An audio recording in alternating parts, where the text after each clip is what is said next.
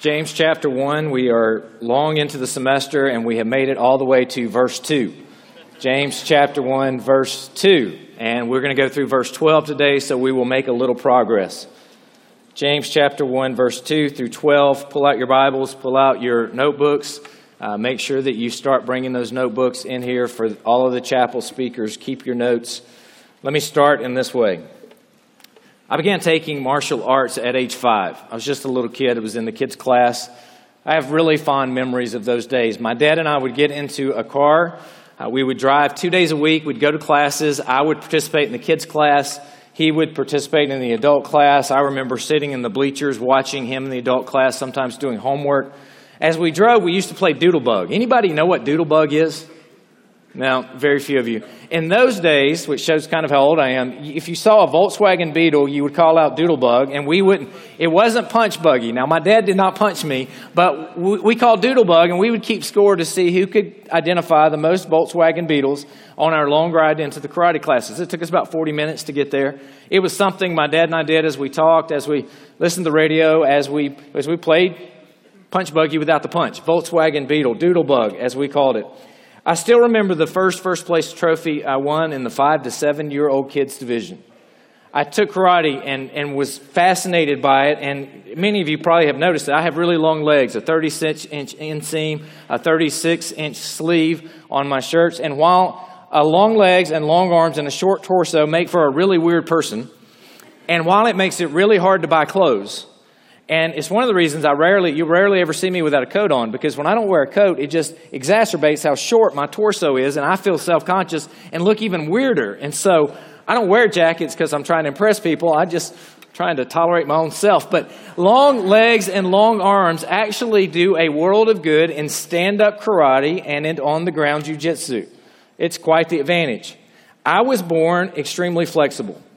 I used to sit as a kid in a split in front of the TV, propped up on one arm while I did my homework.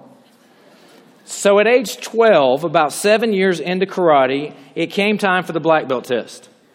I went to this black belt test. I was a little nervous, as you would imagine. I knew all of the material. For these tests, you had to do katas or forms, as they were called. You had to do self defense. You had to do fighting combinations, kicks, punches, blocks, flying kicks, things of that nature. The most fun was when you got to spar with others with the pads on. We'd do one on one, two on one, three on one, and even four on one for a limited amount of time.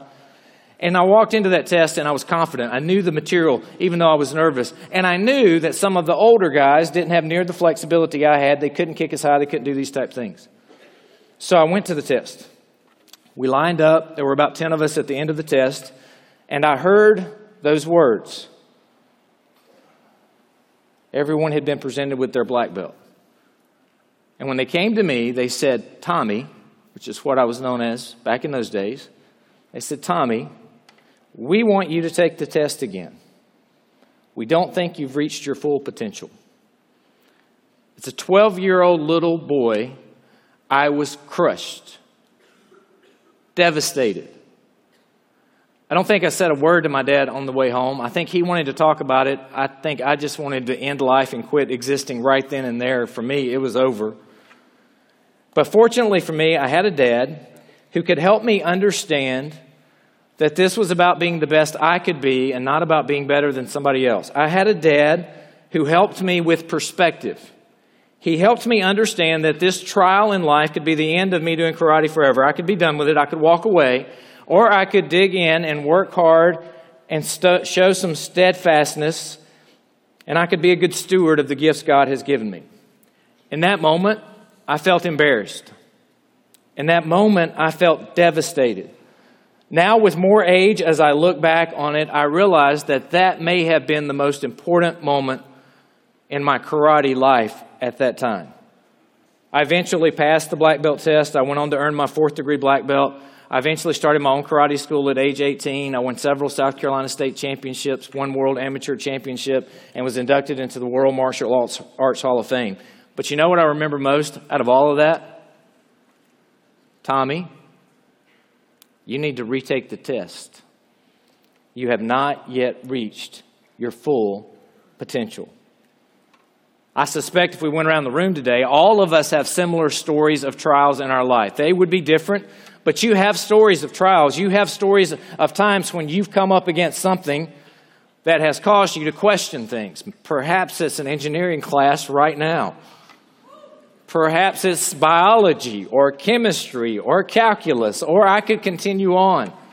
Perhaps it's some other trial in life.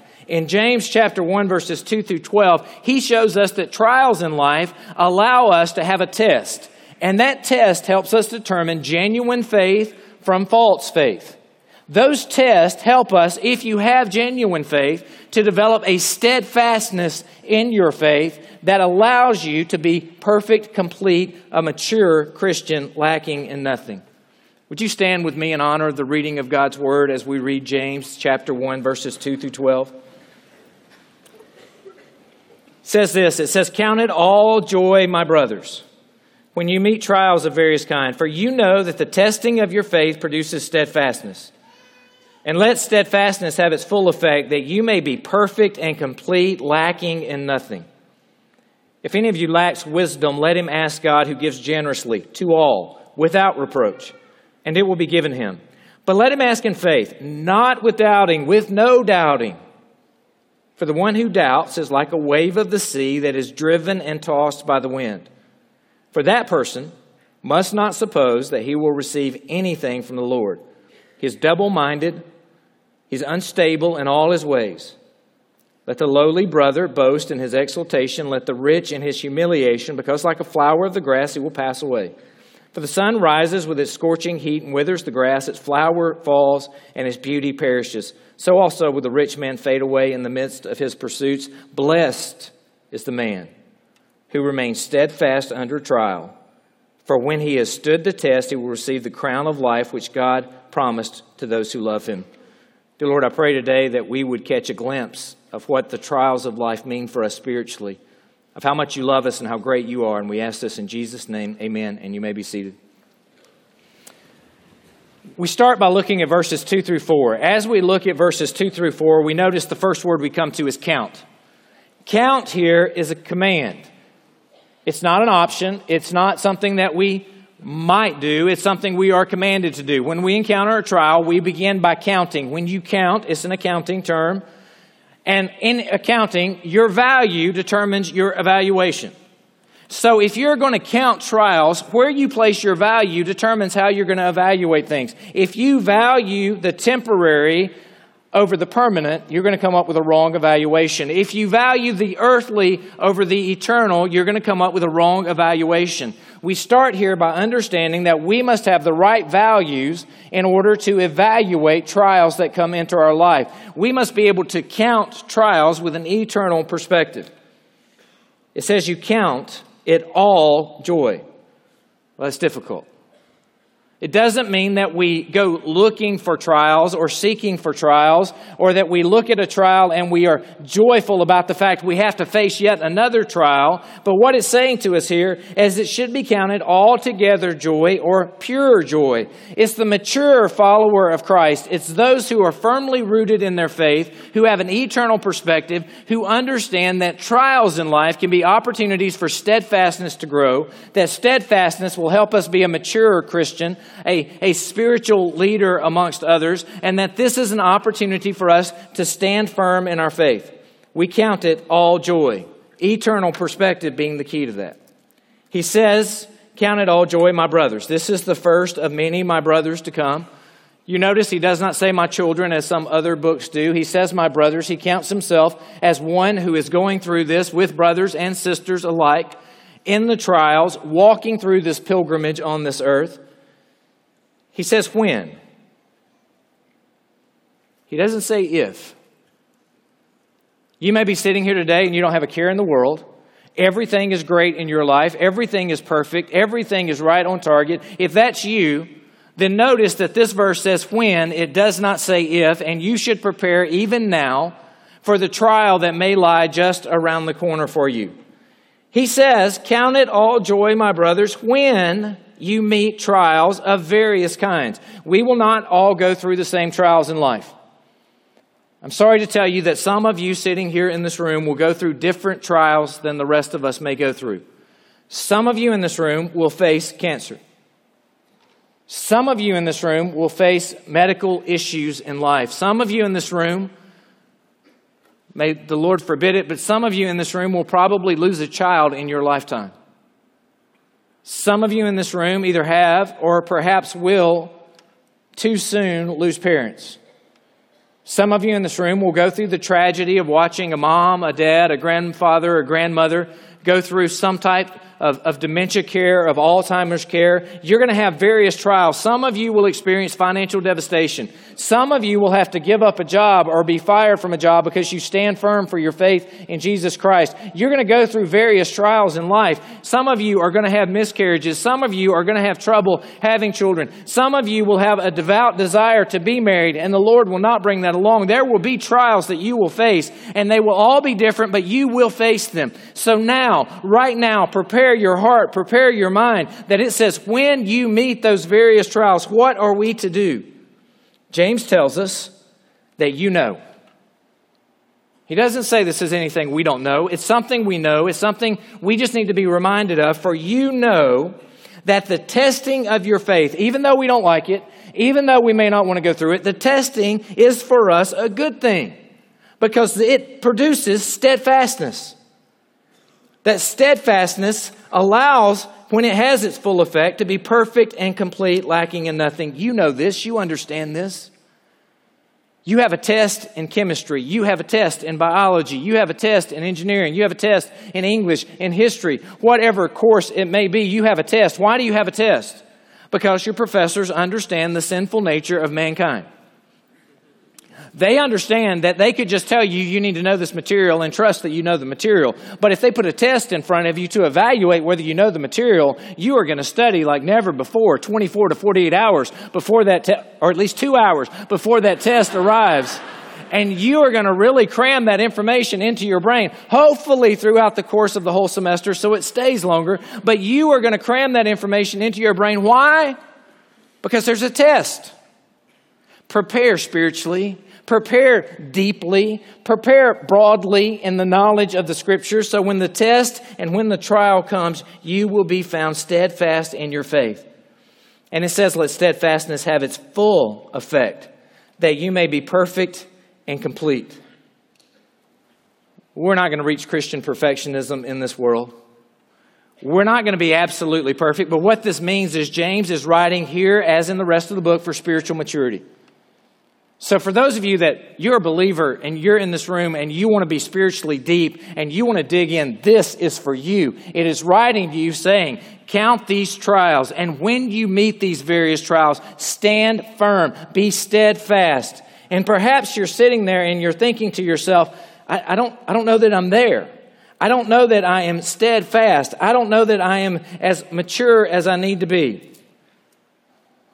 It happens to all of us. Think about life in life, we encounter babies. Babies are selfish. In life, we encounter that toddler stage when you have little children playing with toys and they don't play with toys very well. And when they get together and one of them takes the other one's toy, it becomes a big deal and they begin to fight and grapple over the toys. And if you don't play with my toys right, I'm taking my toys and I'm going home. And you experience those type attitudes of inner self centeredness and selfishness. We see the same thing spiritually. And so perhaps you're sitting here this morning and you're saying, I'm not there. I'm just immature. I am a spiritual infant. I am a self centered spiritual spiritual toddler and I know it. I am a passive aggressive Christian. I get all psychology on you when I start talking about my spiritual life. Maybe you're here and you are a manipulative Christian. You are such a manipulative Christian that you'll go on Facebook and Twitter and post about all these things, knowing in your own mind that you're putting them out there just so people will think something good about you, even though you don't believe those thoughts yourself. You see it, I do too. Perhaps you're here and you are that Christian who has to have the worst struggles of anybody here. Somebody comes up and something bad happens, you've met this person. It doesn't matter what the story is, they can top it. They may not be able to top it about themselves, but they can tell a story about somebody else that can top it. Don't be that person. The struggles that you're going through have to be worse than everybody else's. Perhaps you are still caught in that. You are not there and you don't know about it. Perhaps you see this in your own life. You encounter a problem and immediately you want to run away.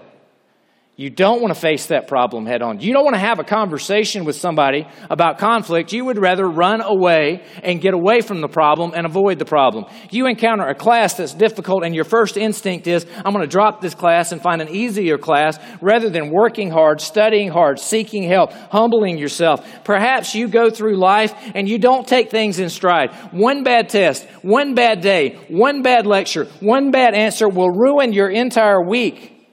You don't have the maturity to say, there are going to be many of these things in life, and I have to take them in stride. He says here, perfect and complete, lacking in nothing. So you lack. What do we do? Well, fortunately for us, James tells us in verse 5. If you lack wisdom, connecting the lacking there, if any of you lacks wisdom, what do we do first? We ask of God. We must ask. How do we ask? Means we humble ourselves. If I'm going to ask somebody for help, if I'm going to go to the cove, I have to humble myself and say, I need a little bit of help. There's nothing wrong with that. It's spiritual, it's good, it's godly. So if you need help, go get help. When you go to your professor and you say, I need help, it's humbling yourself because you recognize they know more about the subject than you do. When you go to God and ask for wisdom, you're recognizing God knows more than we do. We should not be prideful, arrogant people that think we know everything the first thing we learn when we start educating ourselves is how little we actually know. It takes, it takes humility. You go to Him, and if any of you lacks wisdom, you ask. You ask of God because you recognize that godly wisdom trumps worldly knowledge. We ask of God who gives generously. We have a glorious, generous, gracious God. Go to Him and ask. We ask of God who gives to all. So if you're in the room and you think, well, I'm special, God's only going to give knowledge to me, wrong, He gives to all. But if you're in the room today and you think God's not going to give me any special wisdom because of how sinful I am, because of how bad I am, because of the things I've done in life, then I want you to hear this text as it speaks to you and says, God is a generous giver and God gives to all. You go to God, you ask, God who is generous, God who gives to all, and you don't have to worry about the reprimand, the rebuke, or God embarrassing you when you go and ask. When you go and ask God for wisdom, He doesn't look at you and say, How do you not know this yet? How are you this immature? How are you this unwise? It says, If you lack wisdom, you go to God who gives generously to all without reproach, and it will be given. I remember about 20 years ago, I was listening to a John Maxwell's leadership lesson as I was traveling to and from the karate schools. And as I was going, I remember him talking about this particular principle. And I remember that day I started praying for wisdom. I, there really has not been, there's been very few days, if any, since that point, 23 years ago in my life, I haven't asked for wisdom from God over some matter. It's not that I doubt, but it's that every day something happens, something comes up, and I feel like I need wisdom from God in order to make a good decision. I encourage you, humble yourself, ask for wisdom from God for everything that happens in life, our first impulse, our first instinct should be God, give us wisdom, grant us wisdom to see what you want to accomplish in this situation, to be able to understand this situation with an eternal perspective. Lord, help us to understand and see. So if you desire to be spiritually mature, remain steadfast in trials. If you're not sure you can do that and you lack wisdom, go to God and ask God, who will give generously that wisdom to you. But notice what the text says to us. It says in verse 6 But let him ask in faith, with no doubting. For the one who doubts is like a wave of the sea. The double minded man will receive nothing. You must be genuine in your faith. You must seek the Lord. Double minded here really is dipsychos. It literally means double souled. It describes a person living between two worlds, seeking to be in the world, seeking to be of God. And perhaps there are some of you here, even today in this auditorium, who you know and you recognize that you are still in the world. You still like being in the world. And yet there's a part of you that desires to be in the kingdom and of God. And you are in between two worlds. And perhaps you're like a person who is boarding a boat for the first time. Have you ever watched somebody who's uncomfortable around boats and they decide to get on a boat? They walk up to the edge of the dock and they look at this boat that's in the water floating. It's unstable, it's moving. And so they put their foot on the edge of the boat as if to test the boat just slightly. But they're scared. So they put a little bit more weight onto the boat. And what happens when you put just a little bit of weight onto the boat? that little bit of weight actually starts pushing the boat away from the dock. And there comes a moment where you have to make a decision. You either have to decide to get in the boat, get on the dock, or eventually tightness of muscles or gravity will take over and you will find yourself firmly planted in the water, on the dock, or in the boat, one of the three, but not gracefully at all. And there are some of you here that perhaps today you recognize in your own mind, I'm a double minded person. You understand I am that person. I have my foot firmly planted in the world and I like it.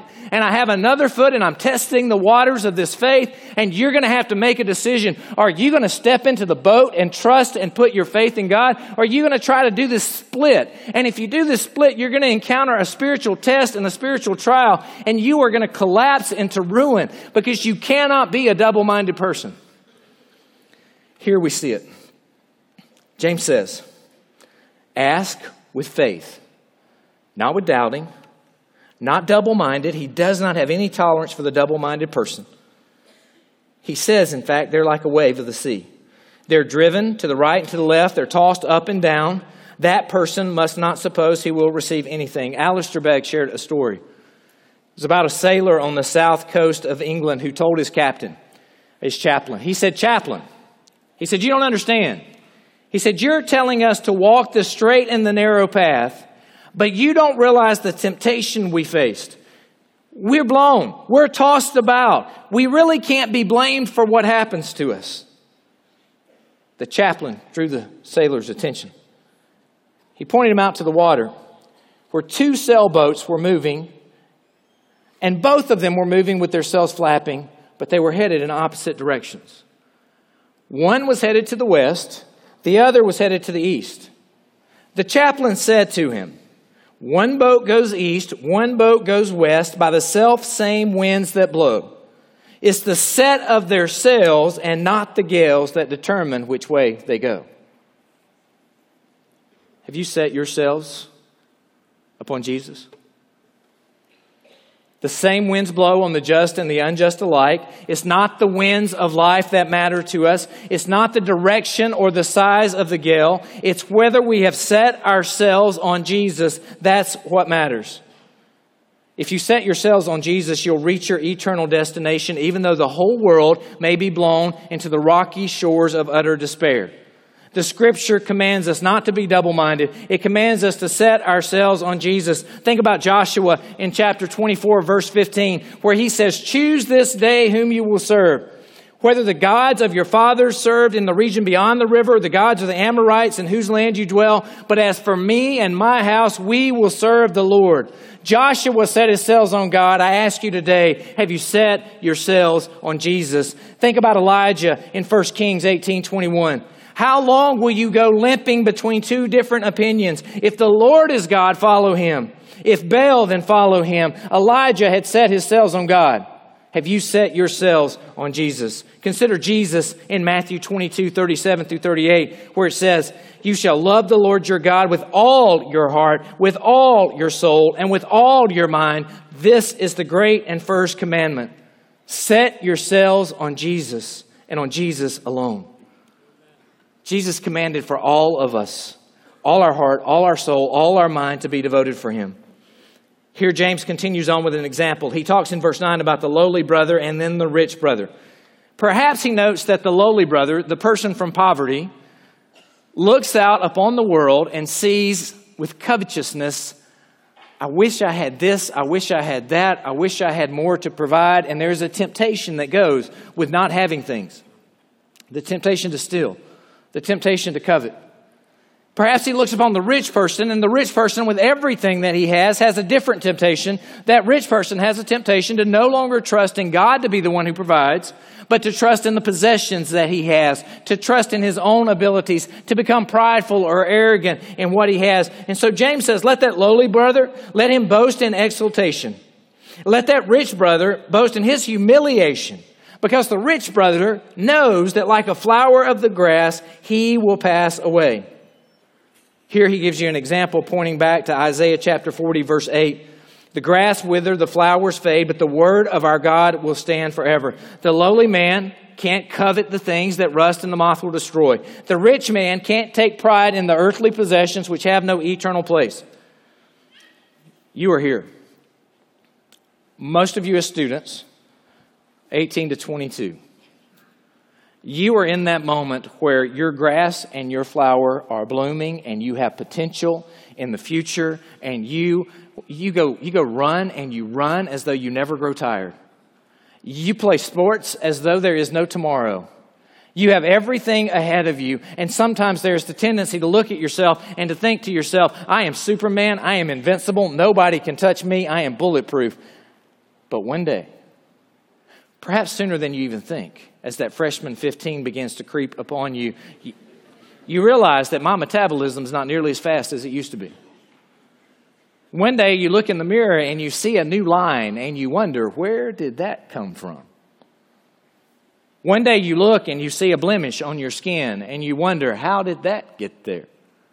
You get an injury one day and it takes a lot longer to heal than it used to. And before you know it, you start seeing these things over and over and over again. And next thing you know, you need help getting up the steps or you need help getting up out of a seat. It happens to all of us. It happens to the best of us. It happens to those who have great athletic ability and those who have no athletic ability. It will happen to you too. You cannot avoid it. And God has given us a great yearly reminder of the flower that blooms up and is so beautiful, and yet it fades so quickly away when the sun comes up to scorch it. Of that grass which comes up and it looks so pretty, and then the winter time comes, and all of a sudden the grass is no more. And it reminds us that we too just have a fleeting life on this earth. We take no pride in our possessions. We take no pride in the abilities we have because those abilities will not last. In eternity, they are but a drop in the bucket. It is a seasonal spiritual challenge that comes upon us to realize that we are living this life not for the here and the now, but for the eternity and for what awaits us as we live forever with Jesus.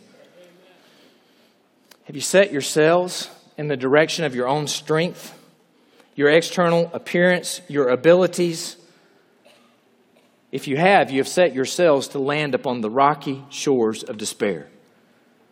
Only one course will triumph over the trials, and that's to set yourselves on Jesus.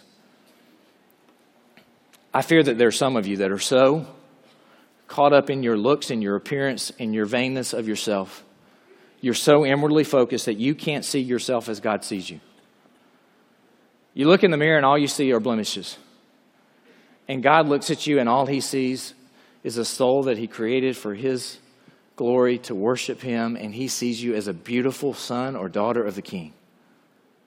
I fear that there are some of you that you grow so frustrated with your failures that you decide to harm yourself. You decide to do bad things to yourself. You grow frustrated because you are trying to work your way or earn your way into some acceptance and you have yet to realize that when you set yourselves on Christ that you understand that it's not about how good we are, it's about how great God is. He has already paid the price. It is by grace, not of works, that we are accepted by God. It is through being united with Jesus Christ and setting ourselves with Him and Him alone. And so, if you're here today and you're struggling with what you look like and your appearance, if you're struggling with whether other people will accept you, if you're struggling with whether you can succeed or not succeed and you want to hurt yourself, I encourage you, I challenge you, I urge you, set yourselves only on Jesus. Recognize that Jesus loved you you so much, He came and He died on the cross for your sins. He is coming again to establish a place for you. Jesus is your one hope. Set yourselves on Jesus Christ.